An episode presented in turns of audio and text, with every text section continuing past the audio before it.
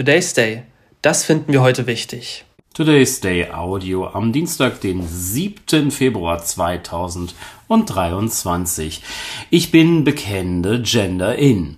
Damit, so zeigt eine Umfrage von Infratest DIMAP, gehöre ich nicht zur Mehrheit der Deutschen. Zwei Dritteln von ihnen ist das nicht so wichtig. Die Bedeutung des Genderns nimmt bei zunehmendem Alter ab. Und nur 16 Prozent der Deutschen finden Gendern überhaupt wichtig. Als Alternative wird von den Befragten die Doppelnennung genannt. Sie wird von 50 Prozent der UmfrageteilnehmerInnen genutzt. Keine AnhängerInnen findet auch der Gender Gap, also die Sprechpause vor der weiblichen Endung eines Wortes. Soweit die Untersuchungsergebnisse von Infratest DIMAP. Warum bin und bleibe ich bekennende Gender-In? Grundsätzlich bietet unsere Sprache die Möglichkeit, bei Wörtern zwischen einer weiblichen und männlichen Form zu unterscheiden. Der Bäcker, die Bäckerin, der Beamte, die Beamtin und so weiter.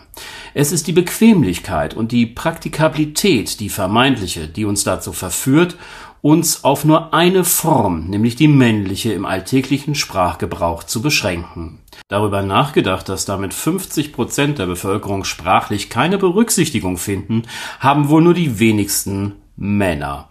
Und Frauen haben leider gelernt, zu vieles eben einfach hinzunehmen. Umso mehr ist es längst Zeit, Wörter so zu gestalten, dass beide Geschlechter adäquat berücksichtigt werden.